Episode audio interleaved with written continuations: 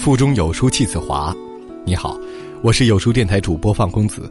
今天要和您共同分享的文章是：妈妈和离世三年的女儿再见面，女孩和遇难男友聊天记录曝光。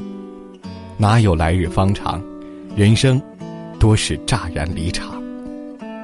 一起来听。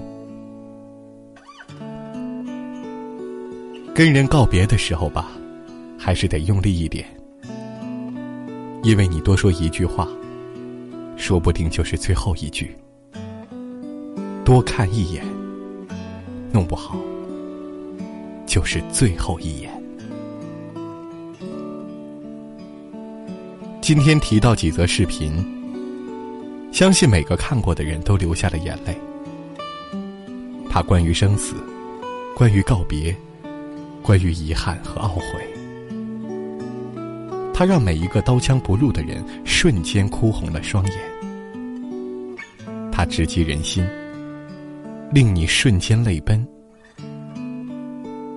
原来后会无期的时候，希望再次见到你，是所有人最大的心愿。女儿离开以后，母亲太想他。他找到 VR 技术公司，让女儿再次诞生。然后他看见了死而复生的孩子。他小小的女儿娜言听到妈妈的声音，一边小跑一边喊着“妈妈”。听到这声稚嫩的呼唤，妈妈已经泣不成声。时隔三年。妈妈再一次看到了离世的女儿。那言问：“妈妈，你去哪儿了？你想我吗？”妈妈强行克制自己的泪水，温柔无比的说：“妈妈每天都好想你。”她哭着想去拥抱，去抚摸那言。只想摸摸你，哪怕只有一次。可是怎么摸也摸不到，就像三年前那样绝望和无奈。短短三个月时间，那言因血癌突然离世了。其实那言的病是早有预兆的，但家人疏忽了，这是让妈妈一度陷入了自责的原因。如今终于可以再见面。或许也是最后一次见面了。在 VR 打造的幻境里，那言把妈妈带到自己的家，一起庆祝生日。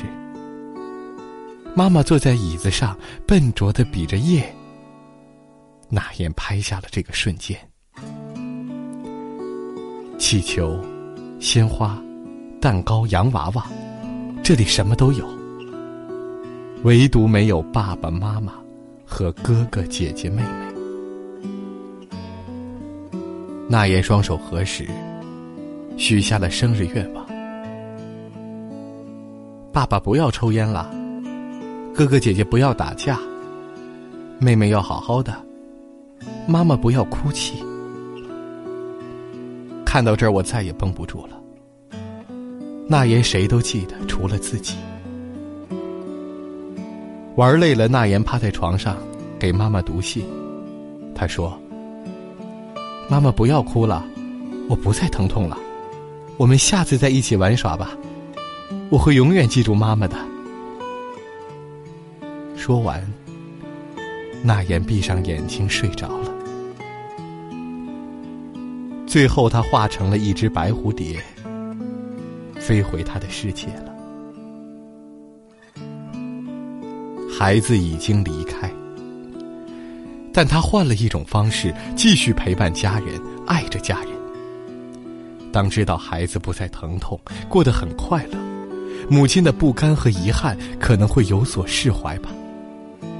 可是有一种遗憾永难弥补。如果你还在，该有多好？五月十九号。美国一位父亲收到了一个玩偶，是妻子寄给他的。当他打开后，顿时崩溃痛哭。原来玩偶里面藏着两岁过世女儿的录音，一句 “I love you”，不知道戳碎了多少人的心。哪有什么男儿有泪不轻弹，只是未到伤心处。小天使匆匆来过，只为了提醒你他爱你。往后，他一定会以另一种方式陪伴你，从未走远。曾经我觉得日子反反复复一成不变，但长大后才知道，日子不变，但往往物是人非。可能上一秒还在谈天论地的两个人，下一秒就阴阳相隔了。生命如此无常，岁月如此不可控，但只有真的经历过生离死别，才知道活着的可贵。二零一四年三月八号，载着二百二十七名乘客和十二名机组成员的马航 MH 三七零消失在夜空。六年了，可能我们早已遗忘，可那二百三十九个家庭没有遗忘，也不可能遗忘。就算全世界都放弃了追寻马航失踪的真相，他们依然不肯放弃。不管生离还是死别，他们想要的是真相。漫步鱼的丈夫，是二百三十九人中的其中一员。那天，丈夫登上了 MH 三七零，至今杳无音信。他哭过，崩溃过，绝望过，但还在等。公园的花都开了，你赶紧回来带我去散步好不好？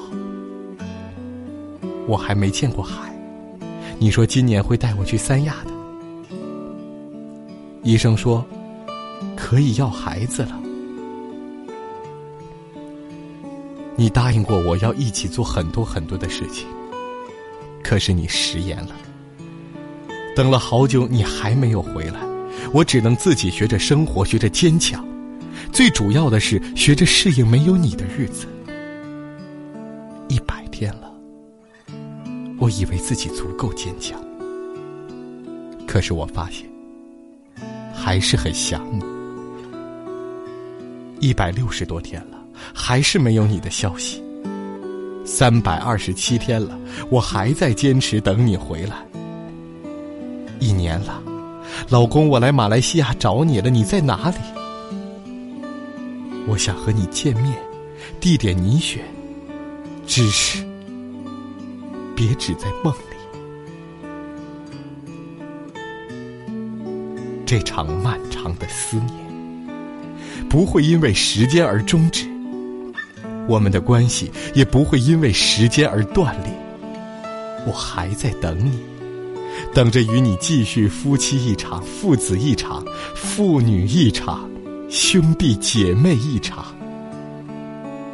更多马航失踪人员的家人也在等消失的人回家。六年前我十二岁，你二十岁；六年后我十八岁。你比我大两岁，哥，你的车还在机场停着，他们答应不收你的停车费，赶紧回来吧。一千七百二十八天，我还在等他回来，我就是为了让这个卡一直保持正常使用的状态，万一哪一天他要用呢？马航 MH 三七零，你看这么多人都在等你回家呢，快回来吧！虽然迟到了六年，但没关系，不会有人怪你们的。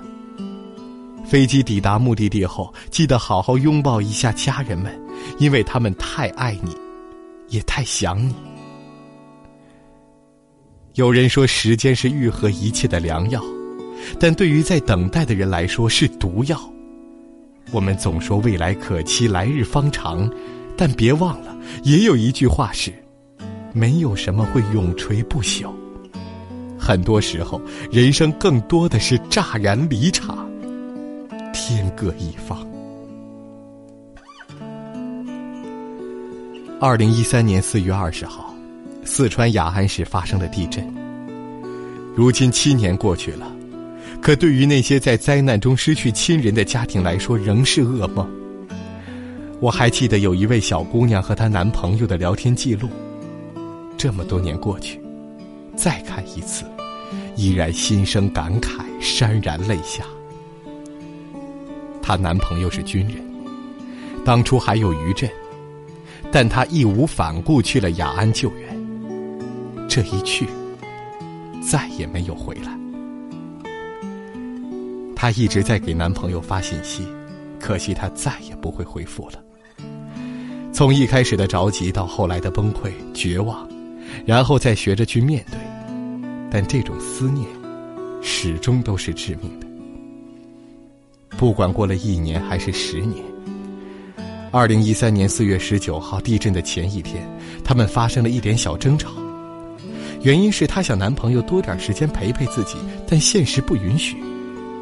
四月二十号，她男朋友要去震区了，她开始担心着急，但好在男朋友答应她会注意安全。二十号，二十一号，男朋友没有回信息了。他很着急，很害怕，但没想到噩梦真的来了。五月了，离救援过去一个多星期了，男朋友还是没有消息。你答应我的事儿，你做不到就是王八蛋。任由他怎么呼喊，他都没有回应。隔着屏幕，我都能想象到他的崩溃和恐慌。马上要过生日了。你还不回来，说不过去吧？我什么礼物都不要，你不来也行，回条信息就好。他要的不多，只要你的一声回应。你听到了吗？为什么走的人是你不是我？我宁可是我，我好想你。你什么时候回来？这种等待一直持续了四年，四年了。我爱你。如果早知道你再也不回来了，那我一定不跟你闹别扭。真希望一觉醒来你还在，可是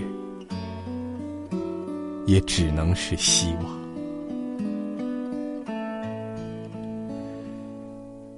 生命无常，明天和意外，没有人知道哪个会先来。就像我们同在一辆公交车上，每个人的终点都不一样。有的人可能还没看够沿途的风景，已经到站。说起来，现实还挺残酷的。